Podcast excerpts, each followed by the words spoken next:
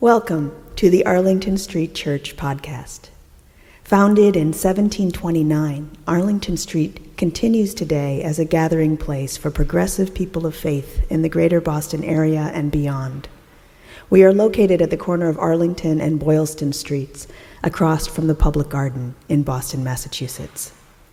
Please visit ascboston.org for more information about this historic Unitarian Universalist congregation. Arlington Street Church, gathered in love and service for justice and peace. On Passover and Easter Sunday, the facts don't matter. I am well aware that this is blasphemy.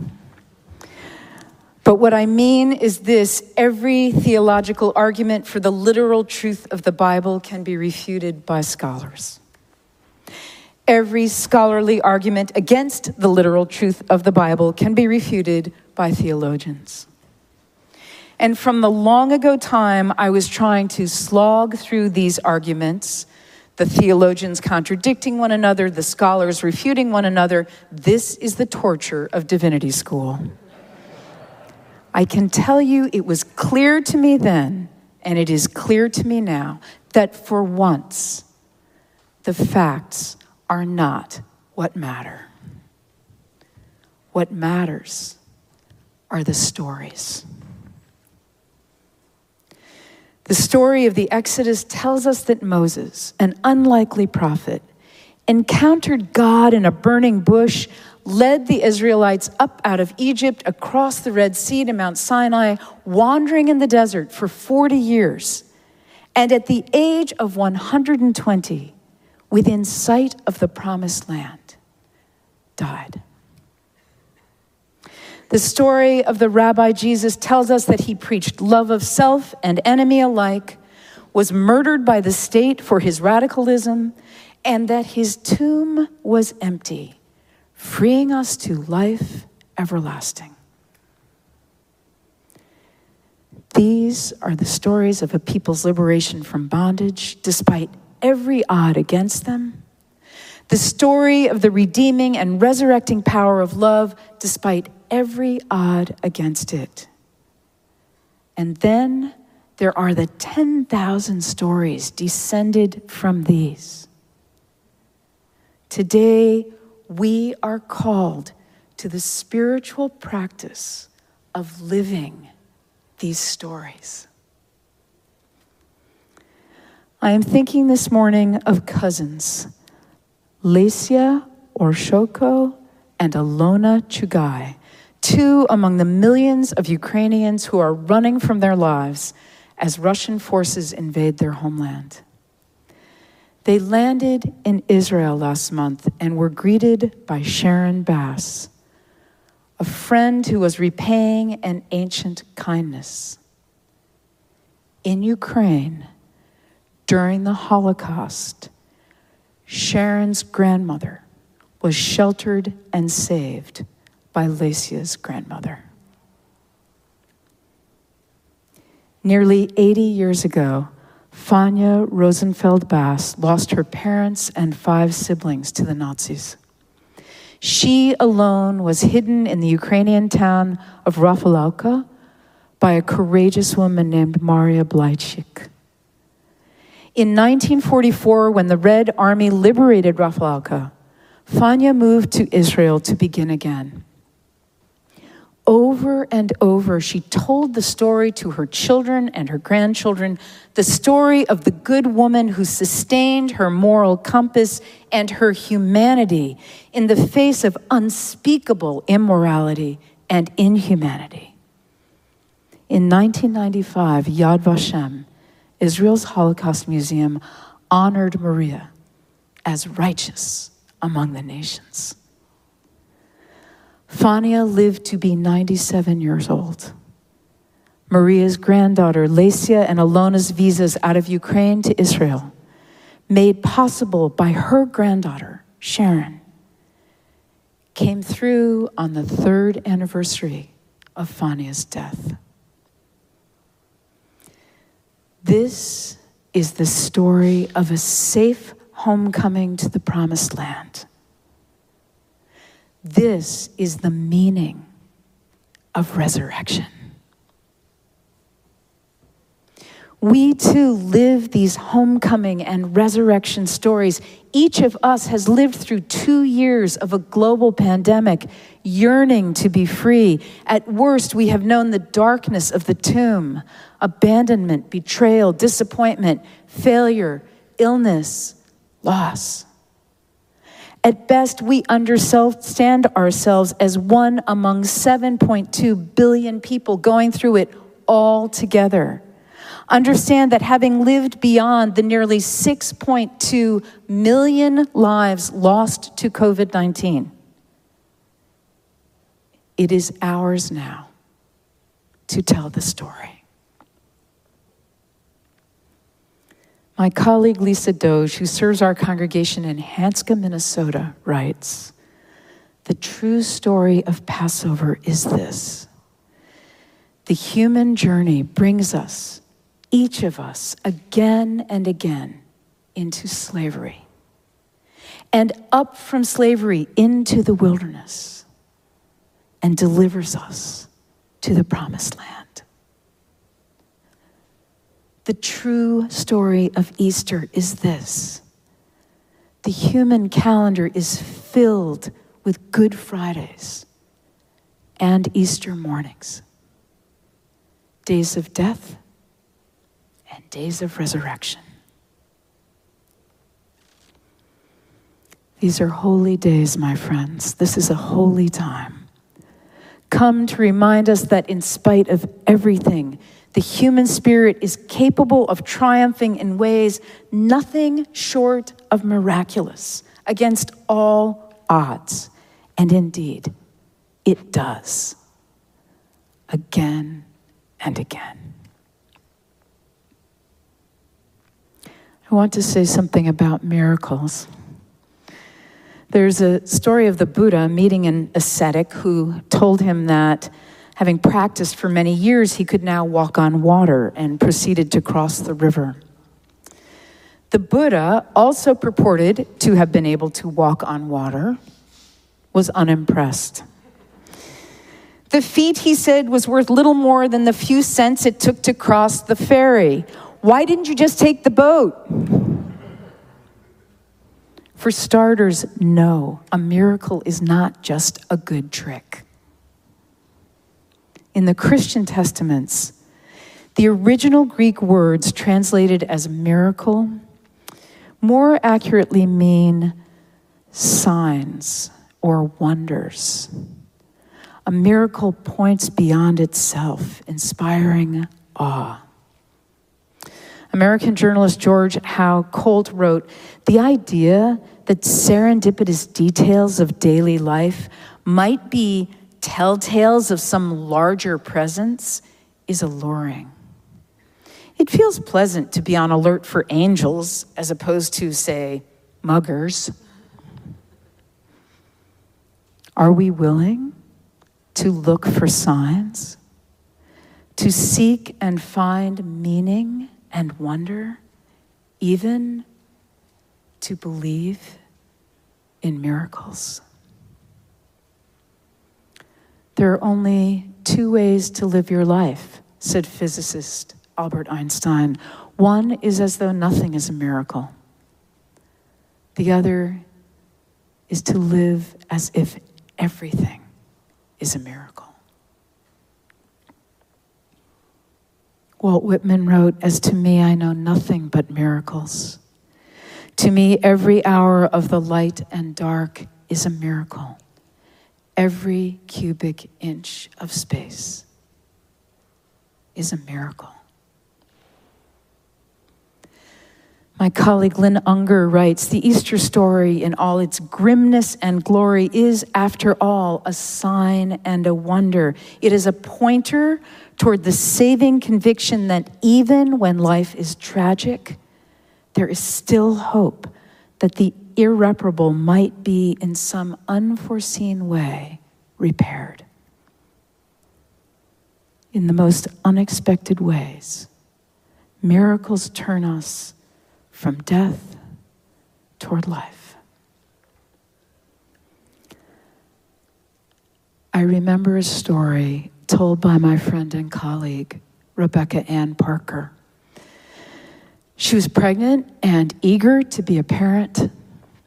Her husband, though, could not face parenthood and gave her the option of ending their marriage or ending the pregnancy. Rebecca had an abortion, and then her husband left her anyway. She was absolutely shattered. Years later, in her book, Proverbs of Ashes, she wrote, Everything I most loved had slipped out of my hands. I felt there was nothing left to hold on to, not my marriage, not my child, not my faith. I spiraled into grief and self directed anger, and one night I came to the end of my will to live. I just wanted the anguish to stop. I lived at the top of a hill above a lake Sometime after midnight, I left my house and started walking down the hill. The water would be cold enough. I could walk into it and then swim and then let go, sink down into the darkness, and go home to God. The thought was comforting. I had no second thoughts. The night was cold and clear. At the bottom of the hill, I crested a small grassy rise and began the descent to the welcoming water. When I was caught short by a barrier that hadn't been there before, it looked like a long line of oddly shaped sawhorses laid out to the left and to the right, the width of the grassy field. In the dark, I couldn't see a way to get around either end, but it looked like I could climb over the middle. I quickened my pace, impelled by grief that would not let me go. As I got closer, dark forms before my eyes seemed to be moving. I squinted to understand what I was seeing. The cold, bunchy shapes were human beings bundled up in parkas and hats. The stick shapes weren't sawhorses, they were telescopes. It was the Seattle Astronomy Club. And one of them looked up from his eyepiece and said enthusiastically, I have it focused perfectly on Jupiter. Come take a look. Rebecca continues, I didn't want to be rude. So I bent down and looked through the telescope.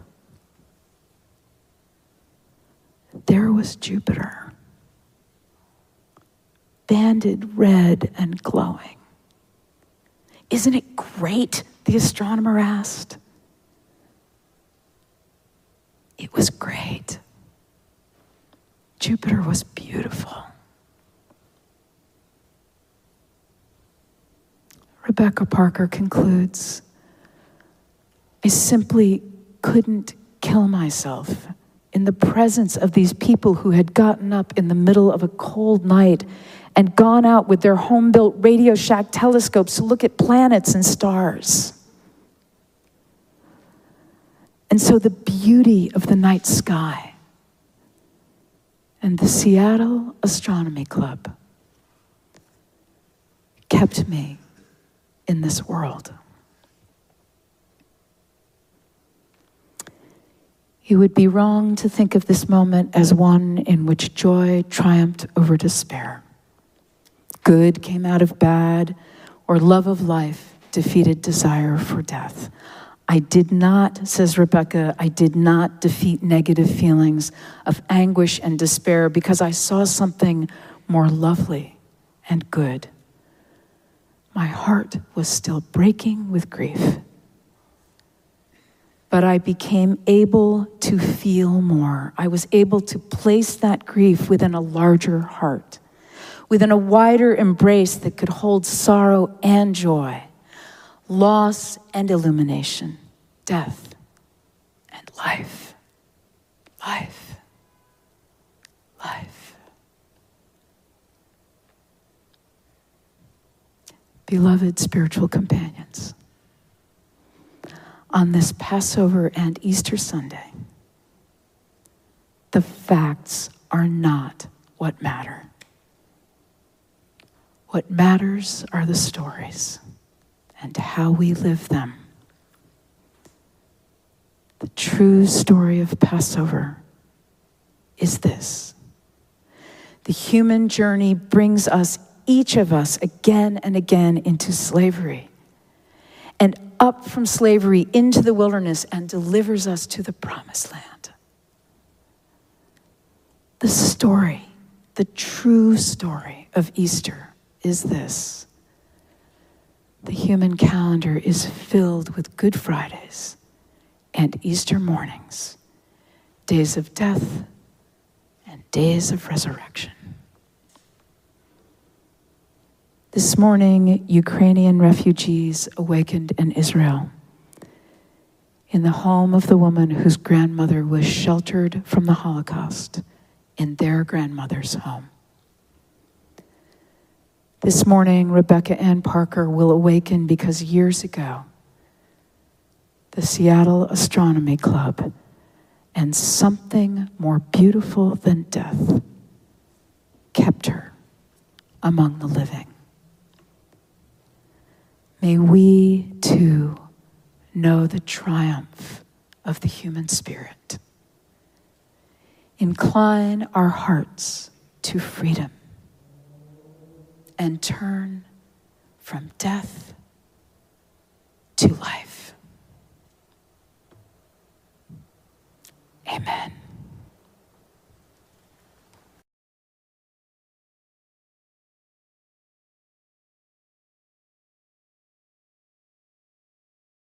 And now for our benediction, I invite you to put your hands over your heart in namaste. I bow to the divine in you. The true story of Passover is this. The human journey brings us, each of us, again and again into slavery and up for slavery into the wilderness and delivers us to the promised land.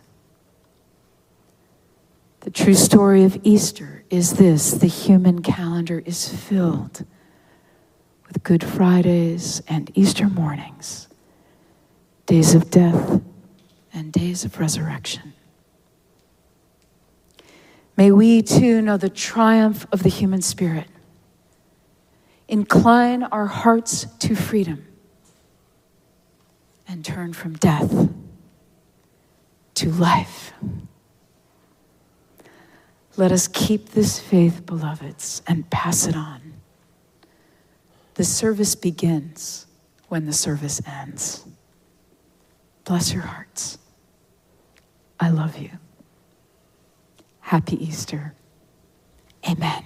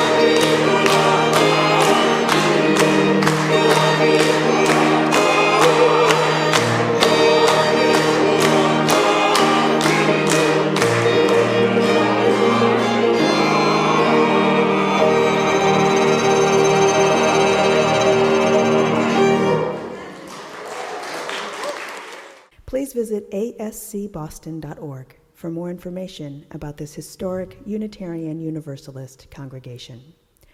Arlington Street Church, gathered in love and service for justice and peace.